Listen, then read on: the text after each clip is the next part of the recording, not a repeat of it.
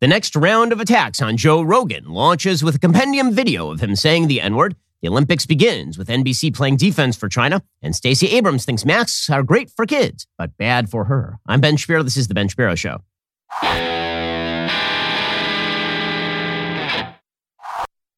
This show is sponsored by ExpressVPN. It's time to stand up against big tech. Protect your data at expressvpn.com slash Ben. All righty, we'll get to all the news in just one second. First, Inflation is at 40 year highs. You're spending a lot of money on everything. Wage gains are being eaten up by inflation itself. So now it's time to look at that monthly bill. You're looking at that monthly bill. Here's what you see. You see that your mortgage costs a lot. You may have got a car payment, but you know what's really high? Your cell phone bill. That is costing you a lot of money. Now you think that's a necessity. You should be spending that much money. I mean, you need your cell phone, you need the data. Here's the thing you're overpaying because the big companies are spending all of that money on political advertising. Many of them are spending that money on brick and mortar stores. You don't need all of that. You just need the service for the cheapest possible price. I am telling you, you need to switch over to Pure Talk at a fraction of the cost. That's why I am a Pure Talk customer. You should be a Pure Talk customer as well. Listen to this unlimited talk, text, unlimited data, plus hotspot for 55 bucks a month. That is right, more data for less money. Join the hundreds of thousands who are saving every single month with Pure Talk. Head on over to puretalk.com, find the plan that's right for you. Find the phone that's right for you, or just bring your own. And then this month only, enter promo code Ben Shapiro. You will save an additional 25% off your first three months of coverage. It's a great deal. Again, that is a big monthly bill, and you can reduce that dramatically by switching over to Pure Talk. Head on over to puretalk.com, promo code Ben Shapiro. Save an additional 25% off your first three months. Alrighty, so the next round of attacks have now begun on Joe Rogan because this is the way that it works, gang. When there's blood in the water, the sharks begin to gather. So never chum the waters. This all started a few weeks ago, of course, when the left decided that Joe Rogan was very bad. Now, let's be real about this. The left has believed that Joe Rogan is very bad ever since he said that he would vote for Donald Trump before he would vote for Joe Biden. And he said that Biden was not alive. And this set off the left. And ever since then, the left has been looking for some sort of excuse, some sort of hook to hang their let's get rid of Rogan hat upon. And Rogan signed this giant deal with Spotify last year. It looked like he was going to be a mainstay in the so called mainstream media for years to come because Spotify is a major publicly traded company. Okay, well, they found their excuse when he had on Dr. Robert Malone, who went on the air and talked about the shortcomings of the mRNA vaccines as he saw them. And this was used as, a, as evidence that Joe Rogan was a vax denier. And then when Joe Rogan got COVID and he was not vaxxed, and he used ivermectin, the entire media declared that Joe Rogan had been taking horse dewormer as opposed to, you know, the human medicine, ivermectin, which has been used for decades. And this started to snowball. And it really reached its culmination a couple of weeks ago, at least people thought, when he had on Jordan Peterson and they made a bunch of headlines. And right after that, there was a concerted attempt by a wide variety of voices in media to deplatform Joe Rogan from Spotify by saying that he had engaged in COVID misinformation. Now, here's the thing the timing was odd because Joe's been saying the same stuff about the COVID vaccines since the COVID vaccines were available. He's been saying for a very long time that if you're unhealthy, if you're old, you probably should get the vaccine. And if you're young and you're healthy, then you probably shouldn't get the vaccine. That's Joe's perspective. That's not my perspective. I believe that it is heavily age striated, that pretty much everybody has a better shot of getting seriously ill from the disease than from the vaccine. This stops applying when you are younger and younger and when you are more and more healthy. Okay, but my disagreements with Joe about the vaccine aside, which we talked about on his show, because Joe has on a lot of people who disagree with him, including Sanjay Gupta from CNN, who talked about the vaccines with him. All of this kind of came to a head in mid to late January because the Spotify stock started to tank. And then people saw their opportunity, which was he had on Jordan Peterson. There were a few bad headlines that came out of that for Joe uh, because people started taking him and Jordan out of context. And then it was like, okay, let's all pile on. Let's get Joe Rogan off the air.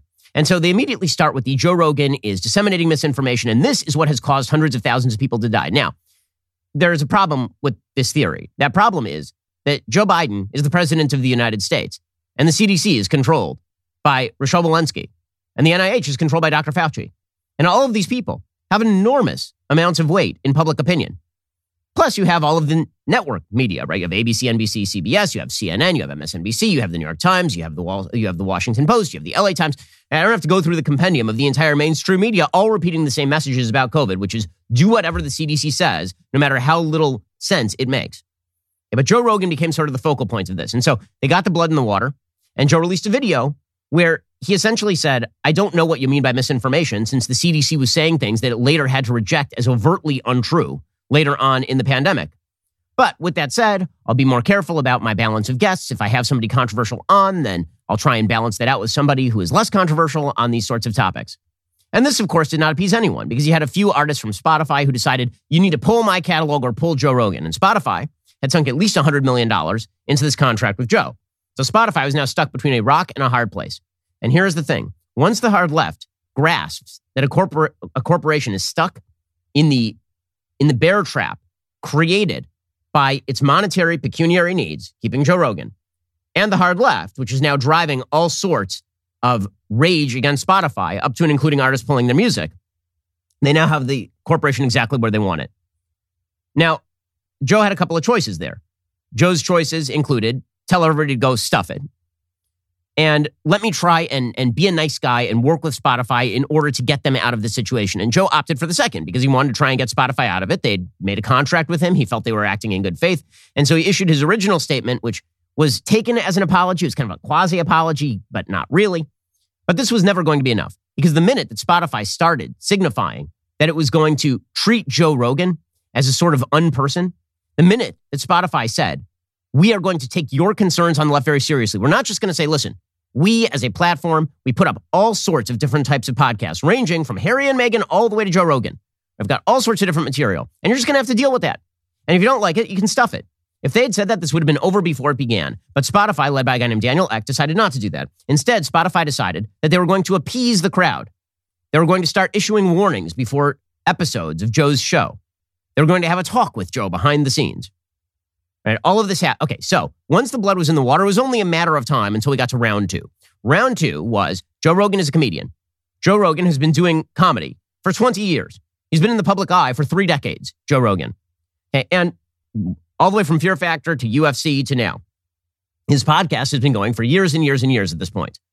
He's got thousands of episodes that are available in various media.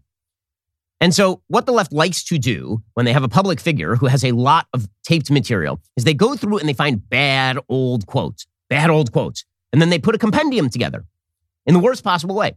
And they put out that compendium in an attempt to get the person to apologize. Because understand, the goal here is not to make Joe Rogan apologize. The goal here is that if Joe Rogan apologizes, then he has justified their accusations in their mind. And now they can just browbeat these corporations into doing anything that they want. Alrighty, coming up, leftist groups have now put out a compendium hit piece of Joe Rogan saying the N word. We'll get to that in just one moment. First, Valentine's Day is coming up.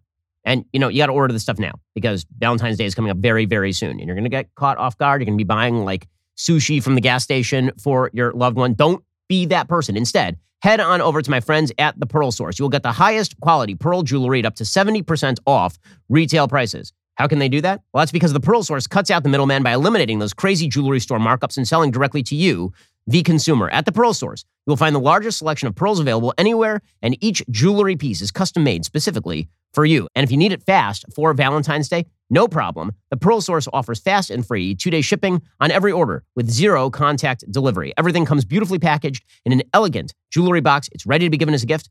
And if you're not sure, she's going to love it because maybe you have bad taste or something. No worries. The Pearl Source comes with a no hassle 60 day money back guarantee with free return shipping. It is risk free. I love this stuff from the Pearl Source. I've gotten my wife a bunch of jewelry from the Pearl Source. I've gotten actually both of my daughters some stuff from the Pearl Source. They've got something for everyone. For a limited time, listeners to my show can take 20% off your entire order. Don't wait until it's too late to get that Valentine's Day gift. Go to thepearlsource.com slash Ben. Enter promo code Ben at checkout for 20% off your entire order. If you want fine pearl jewelry at the best prices online, go straight to the source, the Pearl Source. That's thepearlsource.com backslash Ben. Enter promo code Ben at checkout. Okay, so there's a group that puts out, it's one of these, you know, kind of dark money, left-wing super PAC groups and their entire goal in life is to destroy voices they don't like. And again, the real reason that all these people don't like Joe Rogan in the end is because Joe Rogan is not an overt left winger who mirrors all of their particular perspectives. Right? He's somebody who will host people like me and people like Jordan Peterson. He's people. He's a person who will talk to everybody from Chappelle to me. Right? He, Joe Rogan is a very heterodox kind of guy. And he says he would vote for Bernie Sanders, but he wouldn't vote for Joe Biden, but he might vote for Donald Trump. Right? That's the kind of guy that Joe is. By the way, also a super nice guy. And full disclosure, Joe and I are friends. So the the basic idea here is that once you release a compendium and you get the guy to apologize, then you cudgel the corporation into either dumping him in, or into making concessions. And whatever concessions they make are then used as the predicate for the next round. So if if Spotify thinks that this is the last round of attacks on Joe Rogan, they got another thing coming. Within within 24 hours, I guarantee there'll be another compendium of bad old things Joe has said. Because it turns out that when people make jokes 20 years ago, it is not hard at all to find things that they have said and string them together in a compendium and put it out there. And we look at it and everybody kind of goes, eh.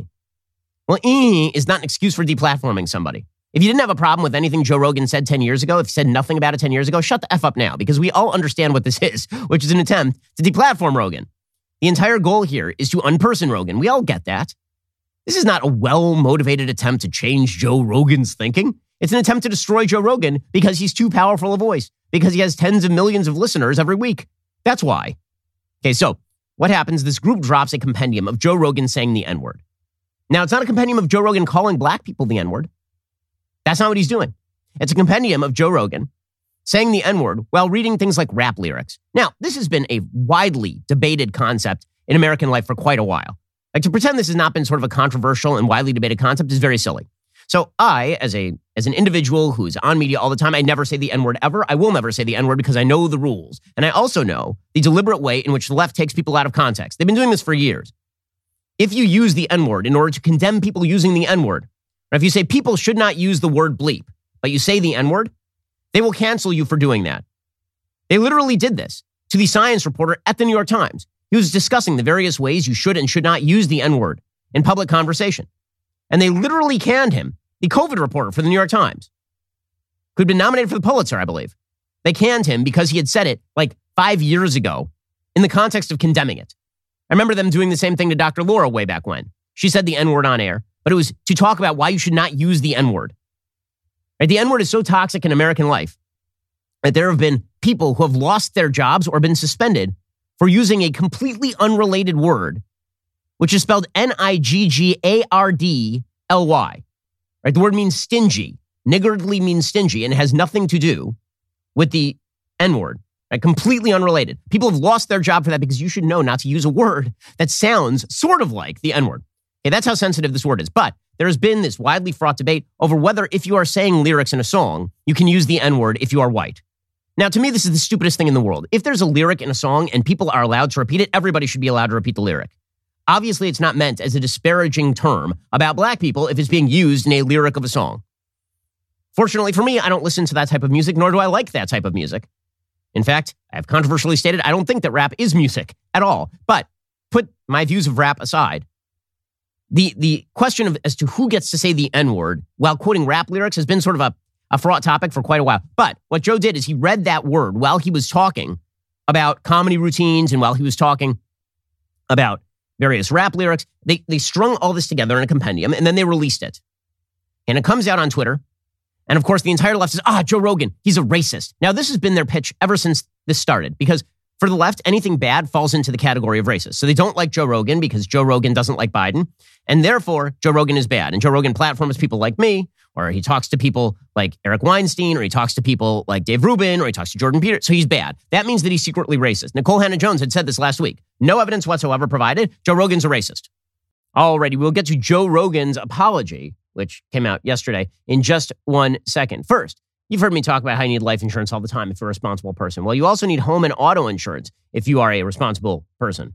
I mean, maybe you think that your home's going to be fine. And then all of a sudden, these monsters pop out of the ground, these giant machines, and they just start lasering holes in your house. And you're Tom Cruise in War of the Worlds running away from these things. And that's when you realize, man, I shouldn't have just gotten life insurance.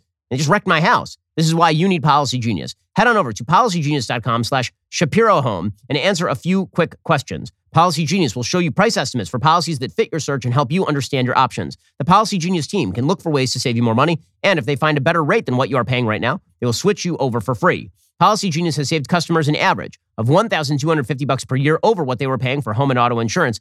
The Policy Genius team works for you, not the insurance companies. You can trust them to offer unbiased help and advocate for you at every step until you are covered. Head on over to policygenius.com slash Shapiro Home to get your free home and auto insurance quotes and see how much you could save today. Again, that's policygenius.com slash Shapiro Home to get started. Okay, so Joe then came out and he issued an apology for using the N-word. And again, I think this is coming, frankly, from a good place because I think that if you haven't been through this war, which I have many, many times because I'm a conservative. And so this has been my life for the last several years is that anything I say is picked apart six ways from Sunday and then used as an excuse to try and cudgel me online. So I don't care about it anymore. It just bounces off. I've been doing it for too long. But if you're Joe Rogan and you have friends on all sides of the political aisle and you're really not conservative, I mean, Joe is not a conservative guy. He has conservative leanings on particular issues, but he's definitely not like a down the line Republican in any way, shape, or form. I mean, he himself, he's like, I'm kind of a, a dope smoking libertarian slash socialist, anarcho socialist capitalist. Like he, he's all over the place politically. So Joe's not used to this, which I get. And if you're not used to it, you, if you've never been through it, folks, you've never been through it. It is brutal. If all of a sudden there's just a tsunami of hatred coming toward you and people labeling you something you know that you aren't, right? People labeling Joe Rogan en masse a racist, and he knows he's not, then you feel like you need to make an apology because you think that these people are coming in good faith, but they're not coming in good faith. They're coming for your neck. So here is what Joe Rogan had to say. It's a very unusual word, but it's not my word to use. I'm well aware of that now, but for years I used it in that manner. I never used it to be racist because I'm not racist. But whenever you're in a situation where you have to say, I'm not racist, you fucked up. And I clearly have fucked up. And that's my intention to express myself in this video to say. Stop it right there. So, first of all, I don't buy this whole thing that the word doesn't belong to me, so I can't use the word. Either words belong to everybody or they belong to nobody. I really don't buy the rule that certain people get to use this word, but other people don't get to use this word. I think that's very silly. Frankly, I think that we should get rid of the word entirely in the English language if nobody is allowed to use it. It is of no value if only one group can use it and another group cannot use it. But put that aside. Again, you can see, because it's coming out of Joe's mouth, that, that what Joe is saying here is he is taking it as a critique of him. He's saying, I'm not racist, but if you think I'm racist, then I've done something wrong, which of course is not true. Nobody thinks he's a racist. The people coming after him don't think he's racist. They think they've got their hooks in him and they think they have their hooks in Spotify. Joe's making the mistake here of acting in good faith when the people who are dealing with him hate his guts and want him to die, at least career wise. And so here's the conclusion of his statement. Say, there's nothing I can do to take that back. I wish I could. Obviously, that's not possible. I do hope that, if anything, that this can be a teachable moment. Okay, so of course, this is never ever about what Rogan actually said. If anybody had been bothered by anything that he said 10 years ago, it's not like racism was not an issue in America 10 years ago. Barack Obama was president of the United States 10 years ago. He'd been president for several years 10 years ago. So these clips, I mean, it's not as though we, we never, we, were, we weren't, we had never thought about racism until the last five minutes. That's not true. Nobody objected at the time because nobody found it offensive at the time. They're retroactively finding it offensive because they wish to find it offensive because they wish to oust him. That's what they actually are interested in doing. Okay, so other artists have started because they want to see Rogan go away. Other artists in order to make a name for themselves, they've started dropping out. Many of these artists are sort of second rate artists or has beens. You haven't seen like Taylor Swift dump off Spotify because she's making too much money from Spotify. But you have seen people like India.Arie, who I've never even heard of, who said that she was going to drop off of Spotify unless they got rid of Rogan. And Arie said that Rogan shouldn't even be uttering the word. Don't even say it under any context. Don't say it. That's where I stand. I've always stood there. Eh. Okay, well, whatever. But again, this is not about anything remotely resembling an attempt to make Joe Rogan a better person or make him understand. It's not a teachable moment. They're not seeking to teach. They're seeking to beat the living hell out of you. That's what this is about. And we all know the rules here. The rules are that if you give the left what it wants, then and you become part of the mob, then they leave you alone. And if you're anything in any way at odds with them, then not. So Dwayne Johnson, Dwayne the Rock Johnson, this is pathetic. So last week, after Joe Rogan came out and kind of quasi apologized, not really, but kind of with regard to COVID material. He came out and he said, This is a good statement, brother. Okay. And then folks on the left started hitting The Rock with this video. And he immediately backtracked. He immediately backtracked, suggesting that he was upset, that he had, now he was more fully aware. He said, I was not aware of his N word use prior to my comments. And he said it was a learning moment. And by the way, this is how it works in Hollywood. If you defend anybody, anybody, who you are quote unquote friends with, or anybody who you're even friendly with, or even an acquaintance with, they will come after you so hard. I've told you the story before because it was relevant in the news a couple of years ago when Mark Duplass was an indie director. He, he came to our offices and he wanted to know more about the Second Amendment. So I gave him sort of an education from a conservative view on the Second Amendment. And before he left, I said, don't bother tweeting about it or writing about it because people will attack you and then you'll feel compelled to, to run away. And he's like, no, no, no, it'll be fine. Two weeks later, he issued a statement online saying, I disagree with Ben Shapiro about pretty much everything, but he's a nice guy. He got hit with a huge wave of hatred. He immediately put up a statement basically calling me a racist and a transphobe. Okay, that's how it works in Hollywood. So Dwayne The Rock Johnson did this. Said it was a learning moment for him. Lear- Instead of him just saying, listen, Joe Rogan's a comedian. He's used that words in a bunch of different contexts. I know him. He's not a racist. End of story, which is what you would do if you were friends with a person. If you had any level, any modicum of respect or decency with regard to other people, as opposed to saving your own skin, this is what you would do. Instead, he ran like a screaming little girl, did Dwayne The Rock Johnson, away from his friend, Joe Rogan. Okay, but here's the problem everybody who's in media has got this stuff in their past. I mean, here's The Rock, not all that long ago, when he was with WWE, talking about how John Cena was a quote unquote bloated transvestite Wonder Woman. But you're not going to see the left come after The Rock for this because they don't care about what The Rock had to say. The Rock's on their side right now. He's busy canceling Joe Rogan. If you become one of the cancel culture mob, they leave you alone, and everybody knows the incentive structure. Here is the, I mean, here's The Rock, like not that long ago, doing stuff that's as bad or worse than anything Rogan said. Like a bloated transvestite Wonder Woman, ready to fight crime. Pew, pew, pew, pew, pew, pew. I mean, the, the Rock has been deleting stuff from like 2011 in which he calls transgender people trannies. And it's a quote, he deleted that. And so he's cleansing his tweets because he knows what's coming for him also if he refuses to go along with the left. But here's the rule always and forever there are no rules. It is just power. This is the clearest thing. The left has no rules. They only have power. And the power is the power to destroy you and destroy your career unless you do everything they want you to do. Which is why it's fine that Joe Biden used to say the N word in particular contexts. I mean, here's Joe Biden, the president of the United States, using the N word just, you know, way back when. In a confidential uh, portions of your staff memo, they brought to your attention the allegation that important legislators and legislators in defeating the Nunes plan in the basement said, "quote We already have a mayor, and we don't need any more big shots." Okay, so he's quoting somebody saying the N word, right? It's not Joe Biden calling somebody black the N word, right? That's exactly, exactly what Joe Rogan is now under fire for doing. But Joe Biden is one of the good ones, so it's totally fine. So Spotify is now in a complete state of disarray. They've pulled more than 100 episodes of Rogan's show. Apparently, 113 episodes of the Joe Rogan experience, many of them older and recorded well before the COVID 19 stuff, had been yanked. Why? Because now they're just trying to pull down anything that could be remotely used by the left as a cudgel. But it doesn't matter, guys. They'll find it. Don't worry. They'll find it. Because now the left has been empowered to destroy your company. You will either become a tool in their arsenal or you will be destroyed. And you may, only you can cancel you in this culture. If you are the head of Spotify, you know what could have ended all of this? The first day when this stuff came out, you said, We hired Joe Rogan to be an iconoclastic heterodox voice. We have lots of voices on this platform, many who disagree with Joe Rogan on COVID. We're not going to remove anyone. Done. That's the end of the story. Done. You guys want to go form your own streaming service where it's only wild lefts? Go, go enjoy. But that's not what we do here at Spotify. If he, if Daniel Ek had done that over at Spotify, this would have all been over within the first five seconds. You know how I know this? Because we do this all the time at Daily Wire. All the time. Because people are on our ass every single day about getting rid of this host or that host. I disagree with many of our own hosts on a lot of these topics, but guess what? Tough. Deal with it. It's a free country. People are allowed to disagree with me. They're allowed to remain on my platform, for goodness sake. Like th- this whole thing is it's it's an absurdity. But we'll get to how Spotify is basically cutting its own wrists here in just one second, because they really are.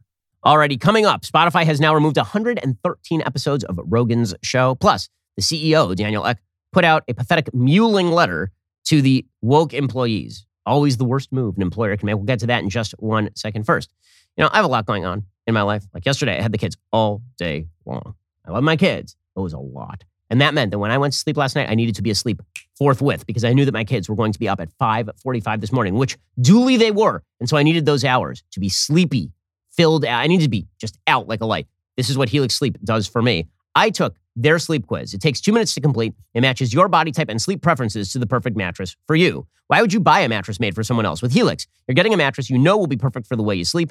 Everybody is unique. Helix knows that. They have several different mattress models to choose from. They have soft, medium, and firm mattresses. Mattresses great for cooling you down if you sleep hot. Mattresses great for spinal alignment to prevent morning aches and pains. Even a Helix plus size mattress for plus size sleepers. Helix has mattresses with specialized cooling technology. That's the one I like. If you and your family can never agree on the temperature of the thermostat, they've got a 10 year warranty. You can try it out for 100 nights risk free. They'll pick it up for you if you don't love it. So really, you have nothing to lose. Just go to helixsleep.com slash Ben. Take that two minute sleep quiz. They will match you to the customized mattress that'll give you the best sleep of your life. Helix is offering up to 200 bucks off all mattress orders and two free pillows for our listeners at helixsleep.com slash Ben. These mattresses are so good. I don't just have one. I got one for my parents. I got one for my sister. It really is fantastic. helixsleep.com slash Ben to get started. So 113 episodes of Rogan's show have now been yanked. According to the New York Post, among the missing shows are those featuring well-known conservatives, far-right pundits, or conspiracy theorists, including Proud Boys founder Gavin McInnes, Michael Malice, Alex Jones, and Milo Yiannopoulos, as well as comedians like Rich Vos and Little Esther and Bulletproof founder Dave Asprey. So they're just sort of going through and they're going to remove anything that is remotely controversial, which again makes Rogan's show not worth listening to. The thing about Rogan that makes his show really interesting is that he had on controversial people and then he allows them to talk. And very often they make fools of themselves, but he allows them to express their opinions. He's not there to cudgel them into the CNN box. Right? This is not just about Brian Stelter having somebody on and then forcing them to repeat his nostrums. He actually lets them talk, which is why his show is very popular. I mean, he has them on for like three, four hours. I've been on Joe's show where like I had to cut because we had to have, have like a pee break because it's been so long since we'd actually like gone outside and seen daylight. That's how long Joe lets you talk on his show. Upon his return to the platform, Rogan slammed a 10 p.m. curfew which had been enacted in Montreal last month as COVID infection surged, calling the restrictions wild. But here is the thing again Spotify is not going to stop. So Spotify then put out a statement. This is late last night. They put out a full statement. The full memo says this. This is from the CEO, Daniel Ek. And this is just pathetic mewling garbage. Spotify team, there are no words I can say to adequately convey how deeply sorry I am for the way the Joe Rogan experience controversy continues to impact each of you. Not only are some of Joe Rogan's comments incredibly hurtful, I want to make clear they do not represent the values of this company. I know the situation leaves many of you feeling drained, frustrated, and unheard. Okay, you know what would happen to my employees if they came to me and they said, you know what? Some of this podcast host comments are making me feel drained, frustrated, and unheard. I'd say, that's nice. Go to work. Really, like, I'm, I'm sorry you feel that way. I can disagree or I cannot disagree. I don't undercut the hosts on this platform. Go have a cup of coffee and get back to work because your feelings are of no consequence. This is a workplace. This is not a kindergarten. Okay, and, and any employee who feels that this is this it's a free, it's a platform for podcasts. The hell are you talking about? If you don't like Joe Rogan's podcast, I have a super easy solution for you. Just turn that knob, you're done. But here's the thing Joe has big ratings because people want to listen to him, and that's what's making you angry. It's not what he said that's making you angry, it's that other people are listening to what he said that is making you angry. The fact that the CEO is now kowtowing to the 21 year old woke employees means the death of his company. Never going to kowtow to my 21 year old interns here at the Daily Wire because I'm not a moron. But apparently they are over at Spotify. The letter continues I think it's important you're aware. We've had conversations with Joe and his team about some of the content in his show, including his history of using some racially insensitive language. Following these discussions and his own reflections, he chose to remove a number of episodes from Spotify. He also issued his own apology over the weekend. Okay, but is that going to be enough for these folks? Of course not. Of course not. While I strongly condemn what Joe has said, says Daniel Ek, and I agree with his decision to remove past episodes from our platform, I realize some will want more. I want to make one point very clear. I do not believe silencing Joe is the answer. Right? Getting rid of all his old episodes and and asking him to apologize, that's the answer. And it'll probably stop here. Probably you won't get more market. Probably this is where the or alternatively, when you keep feeding the alligator your toes, eventually it goes for a leg. He says we should have clear lines around content and take action when they are crossed. But canceling voices is a slippery slope. Looking into the issue more broadly, it's critical thinking and open debate that powers real and necessary progress. Another criticism I continue to hear from many of you is it's not just about the Joe Rogan experience on Spotify. It comes down to our direct relationship with him. In last week's town hall, I outlined to you we are not a publisher of JRE. But perception due to our exclusive license implies otherwise. So I've been wrestling with how this perception squares with our values. So what he's saying is we're a platform, we have a licensing deal with Joe Rogan, we don't actually produce his show, which of course is true says if we believe in having an open platform as a core value of the company, we must also believe in elevating all types of creators, including those from underrepresented communities and a diversity of backgrounds. We've been doing a great deal of work in this area already, but I think we can do even more. Ah, here is where we get the actual blackmail check. And to the left is like, we're coming for your neck. And Spotify CEO is like, if I sign you this $100 million check, will you leave me alone? Perhaps. You know, this is precisely the wrong way to, to address people who are after your company and trying to destroy you. The right way is to flip them the bird and then use every dollar of that $100 million to destroy them. Right? You, you turn this into ransom with Mel Gibson. You say, if there are groups that are out to destroy me, let's uncover them. Let's find out who they are, where their money is coming from, and why they are so all fired intent on controlling the content disseminated via this platform. That's what you actually do. That's not what CEO Daniel Ek is doing. He says, I am committed to an incremental investment of $100 million for the licensing, development, and marketing of music, artists and songwriters, and audio content from historically marginalized groups. Okay, now here's the funny part. This is already going to happen, right? I mean, he's going to spend $100 million on content. And a lot of that content was going to be produced by black and Hispanic artists. Of course, because a huge amount of art in this country comes from black and Hispanic artists, particularly in the music realm. So, like, he's not actually pledging any money. He's pretending to pledge money. But let's be real about this. When he says, I'm going to spend $100 million licensing content from black and Hispanic artists, yeah, that's called like your entire R&B channel, dude. Like, we get it. It's a, it's a, it's pretty funny attempt to bait and switch, but I think everybody with a brain is to, is to see it. He says, this will dramatically increase our efforts in these areas. While some might want us to pursue a different path, I believe more speech on more issues can be highly effective in improving the status quo and enhancing the conversation altogether. And then he gets into the I feel your feelings, the, the Bill Clinton, I feel your feelings nonsense. He says, I deeply regret you are carrying so much of this burden. I also want to be transparent in setting the expectation that in order to achieve our goal of becoming the global audio platform, these kinds of disputes will be inevitable. For me, I come back to centering on our mission of unlocking the potential of human creativity and enabling more than a billion people to enjoy the work of what we think will be more than 50 million creators. That mission makes these clashes worth the effort. I've told you several times over the last week, says Daniel Ek, but I think it's critical. We listen carefully to one another and consider how we can and should do better. Of course, better is never defined. Better just means whatever the left tells me to do, I will do some of it until it actually crosses my bottom line too hard. I've spent this time having lots of conversations with people inside and outside of Spotify. Some have been supportive, while others have been incredibly hard. All of them have made me think. One of the things I am thinking about is what additional steps we can take to further balance creator expression with user safety. Ah, user safety. There it is. And so there's always a few euphemisms. User safety means I got offended. Joe Rogan provides no actual risk of harm to humans. You are not harmed by listening to Joe Rogan. You may not like what you hear you may disagree with what you hear. Maybe you take his advice to your own detriment. But you're not harmed by listening to Joe Rogan because those are called words, and words are things people say, not things that people do. User safety. It's always used as the excuse for quashing speech because, of course, if speech threatens safety, speech is an action, which means it can be met with an equal and opposite reaction. Daniel Ek says, I've asked our teams to expand the number of outside experts we consult with on these efforts and look forward to sharing more details. Well, congratulations to Kara Swisher and Company for getting an outside consulting gig for 100 grand with Spotify, because that's what's coming next. Says, Your passion for this company and our mission has made a difference in the lives of so many listeners and creators around the world. I hope you won't lose sight of that. It's that ability to focus and improve Spotify, even on some of our toughest days, that has helped us build the platform we have. We have a clear opportunity to learn and grow from this challenge. I'm ready to meet it head on. I know it's difficult to have these conversations play out so publicly. I continue to encourage you to reach out to your leaders, HR partners, or me directly if you need support or resources for yourself or your team. Okay, so this means I'm willing to accept all blackmail demands. Okay, so here is the thing that's hilarious about all of this. If they think that it ends right now, they are out of their damn minds. You let them have you. You let it happen, Daniel Ek over at Spotify, and it's about to get worse. Because if you think there ain't going to be a compendium of Joe saying stuff about women in his jokes, you're wrong. It will be out within the next 24 hours, I'm sure. Or about gay people, or about Asian people, or about Jews, because he's a comedian and he says lots of stuff on his show.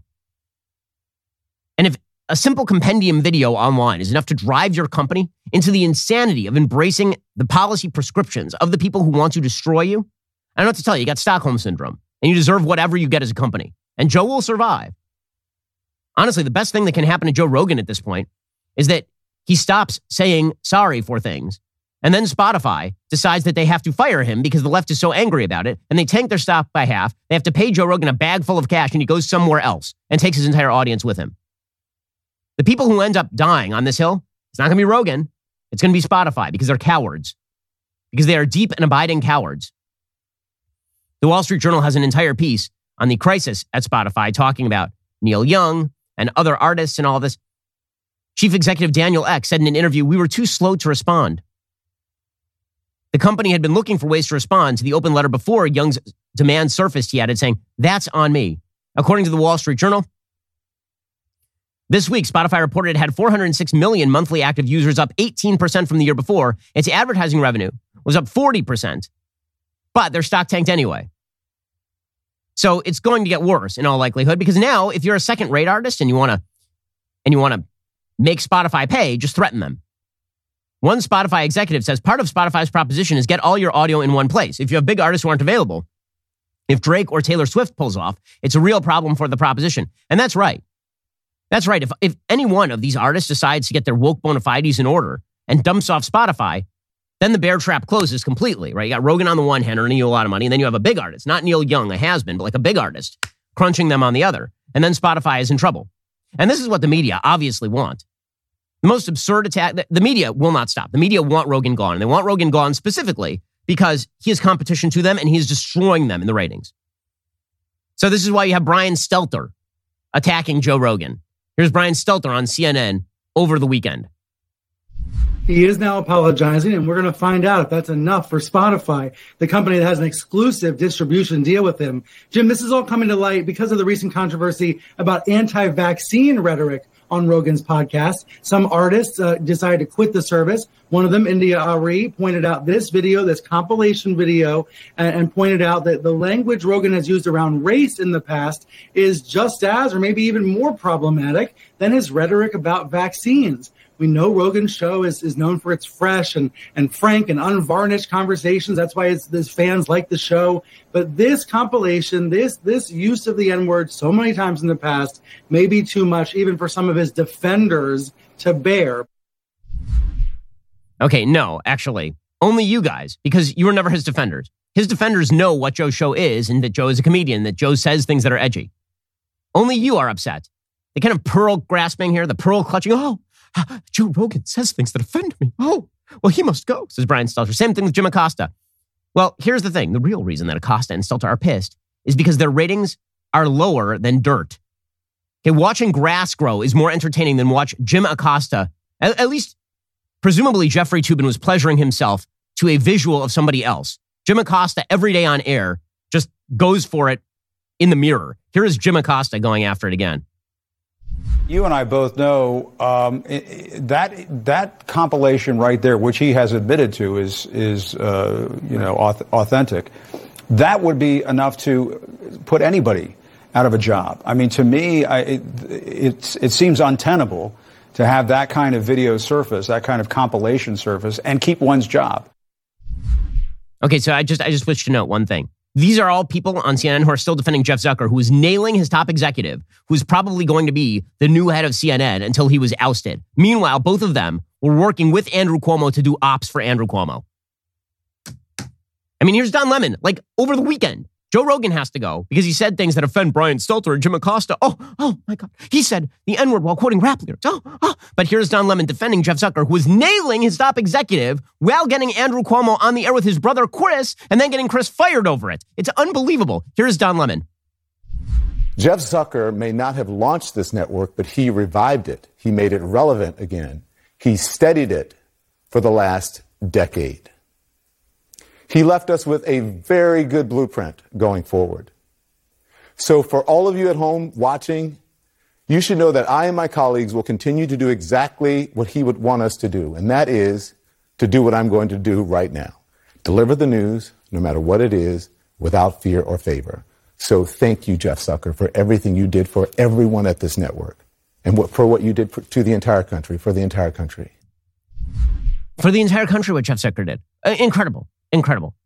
Again, the standards only apply if you are part of their team. If you are not part of their team, there are no standards. There's just you getting the, the bleep kicked out of you. Alrighty, coming up, Margaret Sullivan from the Washington Post. She has the worst piece on Joe Rogan I have seen yet. We'll get to that in just one moment. First, now, when you start a business, you never think about HR. I mean, we, we really did not. When we started the Daily Wire, we started in a pool house. Like it was me and Jeremy Boring, like five other people. We started literally in Jeremy Boring's pool house. We didn't think about HR. And finally, when we did think about HR, we we're like, oh my God, this is such an unbelievable headache. And it's a headache for every business unless you do it right from the start. wrongful termination suits, minimum wage requirements, labor regulations, HR manager salaries are not cheap. They average 70,000 bucks a year. Bambee is spelled B A M B E E. It was created specifically for small business. You can get a dedicated HR manager, craft HR policy, and maintain your compliance all for just 99 bucks a month. With Bambee, you can change HR from your biggest liability into your biggest strength. Your dedicated HR manager is available by phone, email, or real-time chat. From onboarding determinations, they customize your policies to fit your business, and they will help you manage your employees day to day for 99 bucks a month. That is saving you a lot of money. Month to month, no hidden fees. You can cancel anytime. You didn't start your business because you wish to do HR like Toby from The Office. Instead, head on over to Bambee.com slash Shapiro right now. Schedule your free HR audit today. That is Bambee.com slash Shapiro. Spelled B-A-M to the B-E-E dot com slash Shapiro. In just one second, I have to bring you the best piece on, on Rogan of the weekend. It really is amazing. We'll get to that in just one moment. First, this Thursday, February 10th, will be the world premiere of Shut In, Daily Wire's first original film, 9 p.m. Eastern, 8 p.m. Central, over at Daily Wire YouTube. You have to go check it out. It is really suspenseful. I just watched a cut of it. It's pretty spectacular. It's about a mother, young mother, trapped by her violent ex and his meth addict friend, and she has to save her kids. It's it's really seat gripping. I watched it with my wife. It freaked her the hell out. It's it's a very it's a very scary, intense movie, and it does have the values that you think are important because that's what we do here at Daily Wire. The simple fact of the matter is Hollywood ain't going to do it, so we will instead. The film premieres this Thursday, February 10th at 9 p.m. Eastern, 8 p.m. Central over at Daily Wire's YouTube page. Make sure you click the link in the description, turn on the notification bell so you don't miss it. Because after the premiere, it will only be available to Daily Wire members. So this is the only time you can see it for free. Then it's Daily Wire members only. We entered the entertainment space in order to send Hollywood a message. You don't have a monopoly on the film industry anymore. The release of Shut In is our next step in proving it. By the way, we are very excited about Shut In. That's why we are hosting an episode of Backstage leading to the release of the film. Join me, Jeremy Boring, Michael Knowles, Matt Walsh, and Andrew Klavan Thursday night, 7.30 p.m. Eastern, 6.30 p.m. Central on the Daily Wire's YouTube channel. The premiere of Shut In starts at 9 p.m. Eastern on that very same channel. Make sure to tune in before then. Also, by the way, have you ever wanted to work at Daily Wire? I know you have. For all of you accounting folks out there, for whom it is a lifelong dream to work here at Daily Wire, now is your chance. We are currently looking for a superb staff accountant to join our rapidly expanding finance team in Nashville, Tennessee. In this position, you'll work closely alongside Daily Wire's accounting manager and senior accountant to assist in completing a variety of critical financial duties to keep the Daily Wire business running smoothly. If you have one to two years of previous professional experience in a similar role, a high level of attention to detail, and a strong team player attitude, we want to hear from you. To apply for this staff accountant opportunity, to view a full list of current openings at Daily Wire, please visit dailywire.com slash careers. You're listening to the largest, fastest growing conservative podcast and radio show in the nation.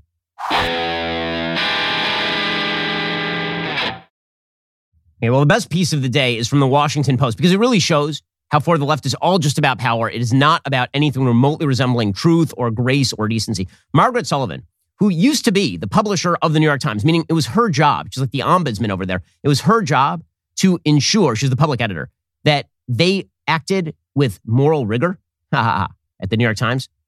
She wrote a piece for the Washington Post titled, I'm disgusted by Joe Rogan's weak apology. This is before the N word stuff. She says, My former colleague's death at 47 makes it worse. So the implication seems to be that Joe Rogan somehow killed her 47 year old colleague.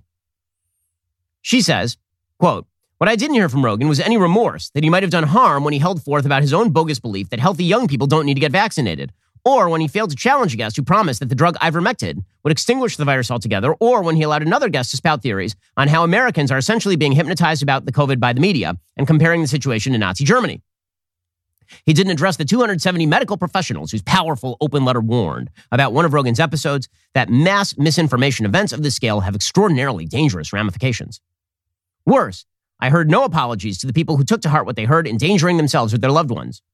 To my ears, Rogan sounded glib, narcissistic, and clueless. And Spotify is even worse. Its failure to take any meaningful responsibility other than adding a few disclaimers is all too reminiscent of the way Facebook has dodged accountability. Remember, this is part of the left wing playbook. The left wing playbook is any platform that allows my enemies to be on it must be destroyed, must be cudgeled into submission. It was amazing. So Facebook stock dropped the other day, like a lot. And it dropped because TikTok has a great algorithm and because Facebook may have market saturation at this point, and because Apple is screwing with the ad algorithm, right? So, so Facebook's revenue dropped, and therefore their total stock price dropped. Kevin Roose and Brian Stelter, by the way, started tweeting out the most shared links from Facebook in their news feed, which many of them were from my Facebook page. The suggestion being that their revenue was dropping because people were reading articles from the Daily Wire. Yeah, no, you morons. That's not what this is about. But of course, it's not moronic. What they are attempting to do is make these companies just be CNN or the New York Times or make Spotify into the Washington Post, as edited by Margaret Sullivan. But here's, here's the punchline. She says, Rogan's non apology made me furious. Probably because I've been spending a lot of time this week thinking about Miguel Rodriguez, a former colleague of mine who died of COVID last week. Miggy, as everyone called him, was only 47, a beloved and well respected reporter at the Buffalo News where he covered high school sports. As one news colleague wrote this week, He, he was a ubiquitous community presence with a booming laugh that would fill a room, even when that room was a high school gymnasium. He was overweight and asthmatic, in other words, very much at risk, and he was unvaccinated. I don't know for sure whether getting vaccination and booster shots would have saved Miggy's life. And I have no idea whether he had ever listened to Joe Rogan's podcast. But I have talked to many of his coworkers and friends over the last week, and at some length to his father. What I've gleaned is that friends had been pushing him to get vaccinated for months, but he and his family hadn't been convinced it was wise or necessary. So, in other words, this random guy who was very overweight and asthmatic, a person that Joe Rogan, by the way, would have told to get vaccinated because Joe Rogan's been saying only young, healthy people shouldn't. That's Joe's take, not mine. Again, okay, for the censors over at, at Big Tech. This overweight, asthmatic person who Joe Rogan would not have told not to get a vaccine, and she has no evidence ever listened to an episode of Joe Rogan, died, according to Margaret Sullivan, because Joe Rogan exists. This is the point, folks. It is all just a tool of power. It is all just a tool of power. And it's true throughout the media. It's true throughout our institutions.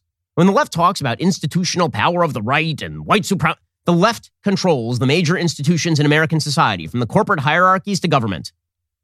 This is why GoFundMe, for example, completely decided that they would not even allow donations to the Freedom Convoy in Canada.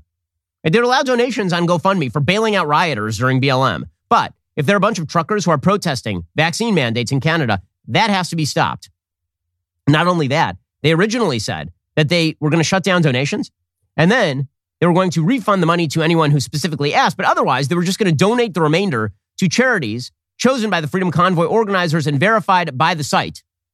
So in other words, they were going to basically distribute all the money to charities of their of their liking and choosing. Which is amazing. They're just going to seize that money. So eventually they reversed themselves and said, we'll send it back to your pocket. But it's just the fact that GoFundMe picks and chooses which types of causes that there's nothing illegal about freedom of speech. At least there shouldn't be. The fact that GoFundMe has decided they're going to crack down on this sort of stuff is just indicative of how corporate America works. And it really is scary sort of stuff. It really is. By the way, when we speak of the media and how the media are, are full scale engaged in leftist causes, it is not that the, the media hate human rights violations. It's not that the media is really, really deeply upset about bad things happening. They don't care about bad things happening. They care about certain specified bad things happening that impede their agenda. How do I know this? Because they're perfectly willing to cover for the Chinese. So the Olympics launched last week, end of last week, and they have no viewership. Nobody is watching the Olympics, not a single minute. The viewership fell hard from the 2018 kickoff in the early numbers. According to Deadline.com, only 8.7 million people tuned in on NBC in primetime to see the pre-taped Mike Tirico and Savannah Guthrie led coverage of the propaganda-heavy spectacle put on by the Chinese President Xi Jinping and filmmaker Zhang Yimou. Put in starkest terms, these early numbers are down harder and faster from four years ago in Pyeongchang than Mikaela Shiffrin on a slalom run. They crashed 69% in the fast affiliates, to be specific. This is an all-time Olympic low for NBC. That's not stopping the media from doing propaganda for China. Here was NBC propagandizing for China during the Olympics opening ceremony. It's worth remembering that while Western countries may be boycotting these Olympics over human rights issues, China styles itself as a champion of the developing world, and it has plenty of support in countries from Africa to Latin America, where its investments are building up local economies. It's always great when you have NBC News actively promoting Chinese propaganda what was that, written by the Chinese ministry over there? By the way, it's not just NBC. Jay Adande, who has been, you know, he's a very left wing voice on ESPN, he said over the weekend that the United States can't even criticize China because we have real problems in the United States with regard to our elections. Yes, that's right. We, we can't criticize a, a, an overwhelmingly tyrannical regime that keeps a billion and a half people in a form of objective servitude. We can't, we can't criticize them because we have voter ID in Georgia now. Here's Jay Adande saying all the stuff Chinese propagandists would, would want him to say. Who are we to criticize China's human rights records when we have ongoing uh, attacks by the agents of the state against unarmed citizens, and we've got assaults on the voting rights of, of our people of color in various states in this country? Amazing. How can we say anything bad about China? After all, all these sports networks are making money off of China, so we can't say anything bad about China. I mean, bad things are happening here in the United States too. Yes, uh, our media, they, they're, they're focused in like laser beams on the things that are truly bad in life, like Joe Rogan having said the N word, quoting a rap lyric 10 years ago. Nailed it. Nailed it. Okay, meanwhile, on the foreign policy front, Russia continues to be threatening toward Ukraine. According to General Mark Milley, head of the Joint Chiefs of Staff, he says that Russia, if it wanted to, could take Kiev inside of 72 hours. That's what he told lawmakers. He said if there was a full scale Russian invasion, he said that a full scale Russian invasion of Ukraine could result in the fall of Kiev within 72 hours, could come at a cost of 15,000 Ukrainian troop deaths and 4,000 Russian troop deaths. This has led the United States to lead an air bridge of weapons to restore Ukraine's security, according to the Wall Street Journal. Quote, the U.S. and an informal coalition of several NATO countries are operating an air bridge to ship military aid to Ukraine, flying in the weapons and ammo that Kiev has requested to mitigate a decided Russian military edge and deter a possible invasion. Eight U.S. cargo airplanes have landed in Kiev since January 22nd, after U.S. President Joe Biden approved $200 million in new military aid for Ukraine, with more scheduled in coming days. NATO members, including the UK and Baltic states, have sent plane loads of weapons, with Poland and the Czech Republic slated to make deliveries soon. Until Russia's current escalation, Turkey and the United States were the only countries willing to supply Ukraine with arms. The rest of Europe was, was chickening out. Alongside the United States, British, Canadian, and Polish trainers have long been training Ukrainian armed forces in modern warfare. Ukraine, of course, is not a member of NATO, but this entire fight is over whether Ukraine gets to retain some sort of independent status with regard to both NATO and with regard to the Russians. There's a fascinating sort of foreign policy debate that is broken out on the right and the left. And there's this sort of bizarre horseshoe that has now formed in American politics where there are some folks on the right who basically suggest that Russia should just be allowed to take Ukraine. And then there are folks on the left who are basically suggesting that Russia be allowed to take Ukraine. Folks on the right are doing so because they say that it is we, we should be more interested in expending resources at home. Don't worry about foreign policy. It has no impact, which seems to me short sighted on a pragmatic level, considering the fact that the cost of deterrence is typically far less than the cost of actually having to fight a war that follows when deterrence fails. And it turns out that when you allow Russia to take Ukraine, the next move is that China moves to take Taiwan. And then once they've taken Taiwan, they start shutting down all of the shipping lanes and they start threatening Australia because this is what China intends on doing. And folks on the on the right are very unhappy with this line of thought. And then there are folks on the left who are just pacifists. So you sort of have isolationists and pacifists, and they're joining hands a little bit. There's an interesting article in the New York Times from some people whose writing I generally like, but I think are dead wrong on this. Sohrab Ahmari, Patrick Deneen, and Gladden Pappin writing in the New York Times. They say a painful contradiction lies at the heart of the American right. Even as conservatives are breaking with some Cold War orthodoxies on domestic policy, Republican politicians remain wedded to that era's violently expansionist foreign policy. They oppose liberal imperialism in the United States, the aggressive push to impose progressive values, often joined to corporate power, while still contriving to spread the same order to the ends of the earth. That, of course, is a wild misstatement, suggesting that Ukraine ought to be able to retain its autonomy doesn't mean imposing liberal imperialism in Ukraine. Nobody is talking about us invading Saudi Arabia and, and creating liberal imperialism or invading Iran and creating a liberal imperialist state. Nobody's talking about that. And the question was whether we should have pulled precipitously out of Afghanistan once there was a nascent form of such a state that had already been created and just handing it back to terrorists.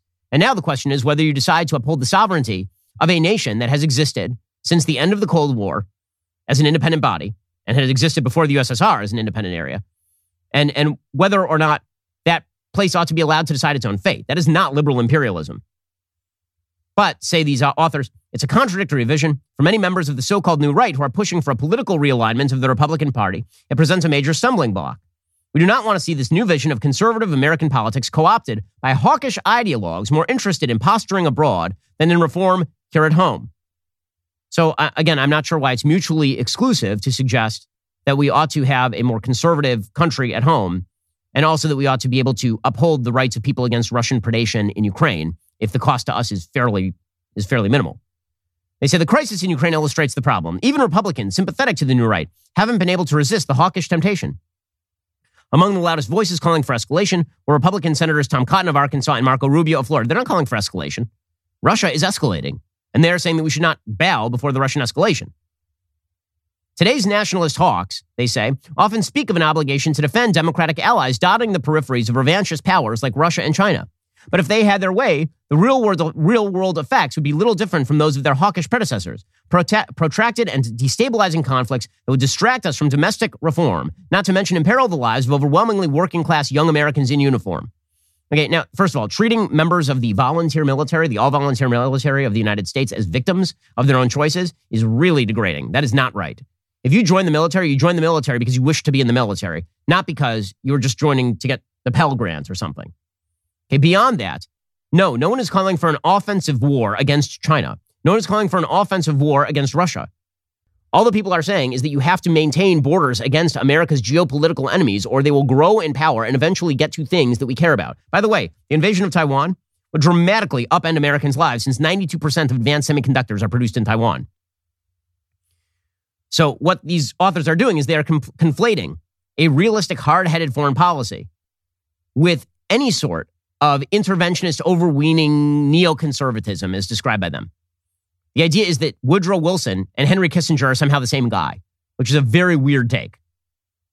To say that we should do what we can to deter Russian aggression in Ukraine is not the same thing as to say that we should invade Russia, for example, and create liberal democracy there. According to these authors, however, they say since the earliest days of our nation, a division has existed between those who argued that America should be an exemplary republic and those who called instead for a crusader nation. The exemplarist camp figured that America could best serve liberty and self government by perfecting domestic republicanism without going abroad in search of monsters to destroy. The Crusaders sought to expand liberal democracy abroad, partly because they thought this would make America more secure, and partly because they believed it was our destiny to baptize all nations in liberal ideals. Okay, but th- this is a false distinction because the reality is that there are countries abroad that do threaten us. It turns out that in 1827, when John Quincy Adams was president, there were giant oceans separating us from the people who are most competitive toward us. And when there weren't, we did fight wars like the War of 1812. It turns out borders mean a lot less these days, and that global supply chains actually matter a fair bit. Okay, so the reason that I point this out is because there's a sort of horseshoe that has now occurred. The same day that this came out, you have a, a people hearkening back to Ben and Jerry saying the same thing circa 1998. There's a Ben Cohen, as of like the radical left Ben and Jerry's. Ben says, I think I've got it. Our biggest competitor is Haagen-Dazs. It would be as if one day Haagen-Dazs announced that after all these years of competing with us, it had decided to go out of the ice cream business and instead would sell only hot dogs. And then one day Haagen-Dazs Hot Dogs comes to Ben and Jerry's and says, "We'd like to be your partners with you and sell your ice cream in our hot dog shops." But we said to them, "No, we won't let you sell our ice cream. We still want to drive Haagen-Dazs out of business, even though you're not in the ice cream business anymore, because we remember you were once in the ice cream business. Furthermore, we're going to spend $2 billion to kill your hot dog business to make sure you'll never sell ice cream again. You get the point, says Thomas Friedman, who's interviewing the ice cream mavens. NATO expansion is about not knowing when the war is over and how to consolidate your gains. And Mr. Cohen is speaking intelligently about the NATO foreign policy. So, again, going all the way back to 1998, this has been the position of the left. Now it is the position of the nationalist conservative right, apparently. The problem, of course, is that China is watching all of this with greedy eyes. What do you think the Olympics are about? China is watching to see what the West does and whether they can pervert the, the West into basically allowing them to do whatever it is that they would like to do. And they have every indicator, early indicator, that the United States is going to be rather sanguine about our enemies on the move. I mean, right now, the United States is so invested, the Biden administration is so invested in kowtowing to our enemies that they've decided to waive sanctions on some of Iran's civilian nuclear activities. Iran has already said we are not stopping our nuclear our nuclear plan. We're just going to move forward full scale with that. And the Biden administration is like, what if we waive some sanctions? Would that make you stop? Of course, the answer is no. The broader Biden foreign policy is a complete discombobulated mess, which is why China is now looking at Taiwan and trying to figure out how to go after Taiwan. And so it, it's worth pointing out the sort of bizarre new isolationist versus pacifistic alliance that, that is cropped up in American politics because you do not have to be a neoconservative, we're going to conquer every place on earth person on foreign policy in order to understand that China and Russia pose a threat. And the power of deterrence is quite useful when it comes to preventing these people from making aggressive moves against things we actually do care a lot about. Okay, I would also be remiss if I did not comment on what was the tweet of the weekend. This came from Stacey Abrams. So, Stacey Abrams is now running for governor of Georgia. She's losing the polls to Brian Kemp which is why the Republican Party needs to unite behind Brian Kemp right now. And you need to unite. Stacey Abrams cannot be governor of Georgia, you idiots. Don't make 2022 about 2020 and about Donald Trump's anger at Georgia. Do not let Stacey Abrams become governor because you are mad at Brian Kemp over the 2020 election. Donald Trump already was instrumental in losing two Senate seats and giving Democrats the ability to spend trillions of dollars because he was mad at the Georgia election of 2020. You can make Stacey Abrams governor now over all of this? So Stacey Abrams went and spoke in front of a class of children, and a picture emerged. She put it out. Didn't emerge. She put it out of her sitting in front of an entirely masked group of small school children. She, of course, is not wearing a mask because the rules do not apply to people like Stacey Abrams. She then came out with a statement trying to suggest that it wasn't her fault. Her campaign said, It is shameful. Our opponents are using a Black History Month reading event for Georgia children as the impetus for a false political attack. Yeah, you nailed it. it it's, it's all about Black History Month, Stacey, always and forever. She says, It is pitiful and predictable. Our opponents continue to look for opportunities to distract from their failed records when it comes to protecting public health during the pandemic.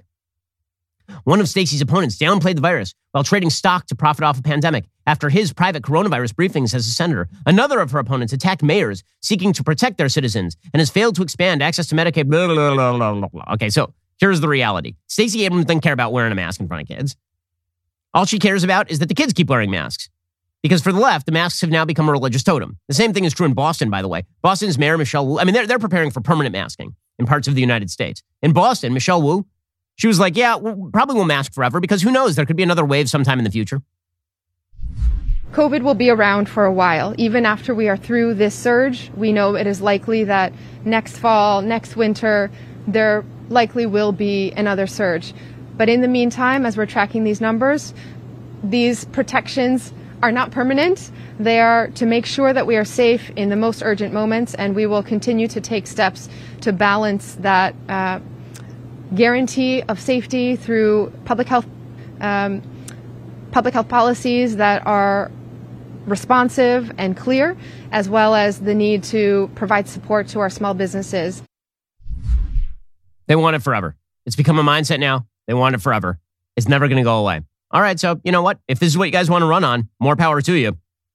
As Governor DeSantis down here in the beautiful free state of Florida says, you guys keep criticizing Florida, but I noticed you're vacationing here quite a lot when you had over New Year's, you had AOC coming down, criticizing Florida, then comes down. So we decided to make uh, kind of a, a, little joke about it. So we created T-shirts that said "Escape to Florida," the Lockdown Liberal Tour, and instead of having concert dates on the back, we had Governor Whitmer, March of 2021, AOC, and the dates they were all in Florida.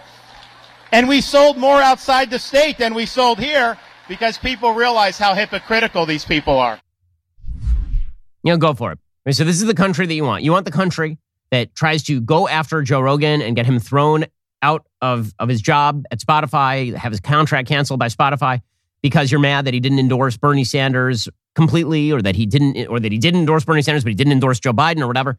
This is the country that you want. The non-forgiving, mask forever, pacifistic nonsense. Like really, you guys are doing yeoman's work over there on the left side of the aisle. All right, we'll be back here later today with an additional hour of content coming up soon as the Matt Walsh Show. It airs at 1.30 p.m. Eastern. Be sure to check it out over at dailywire.com. I'm Ben Shapiro. This is The Ben Shapiro Show.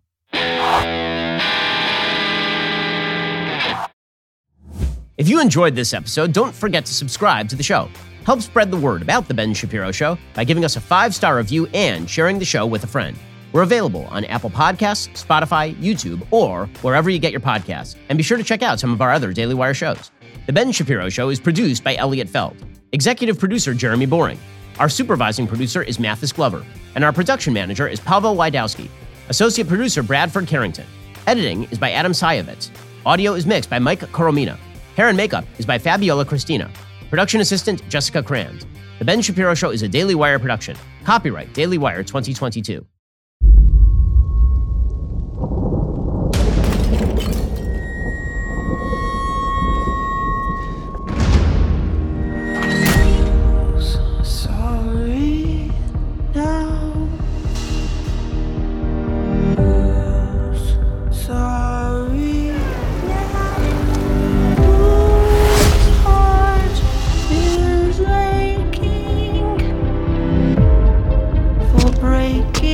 Jessica.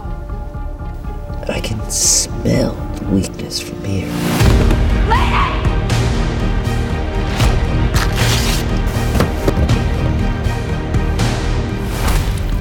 Rob! Rob owes me money.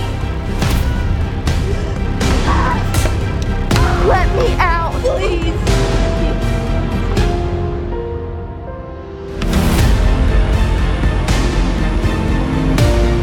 Is this doing now? You.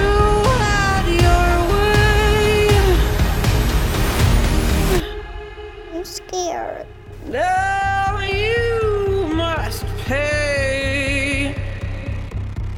Your daughter, she's very pretty.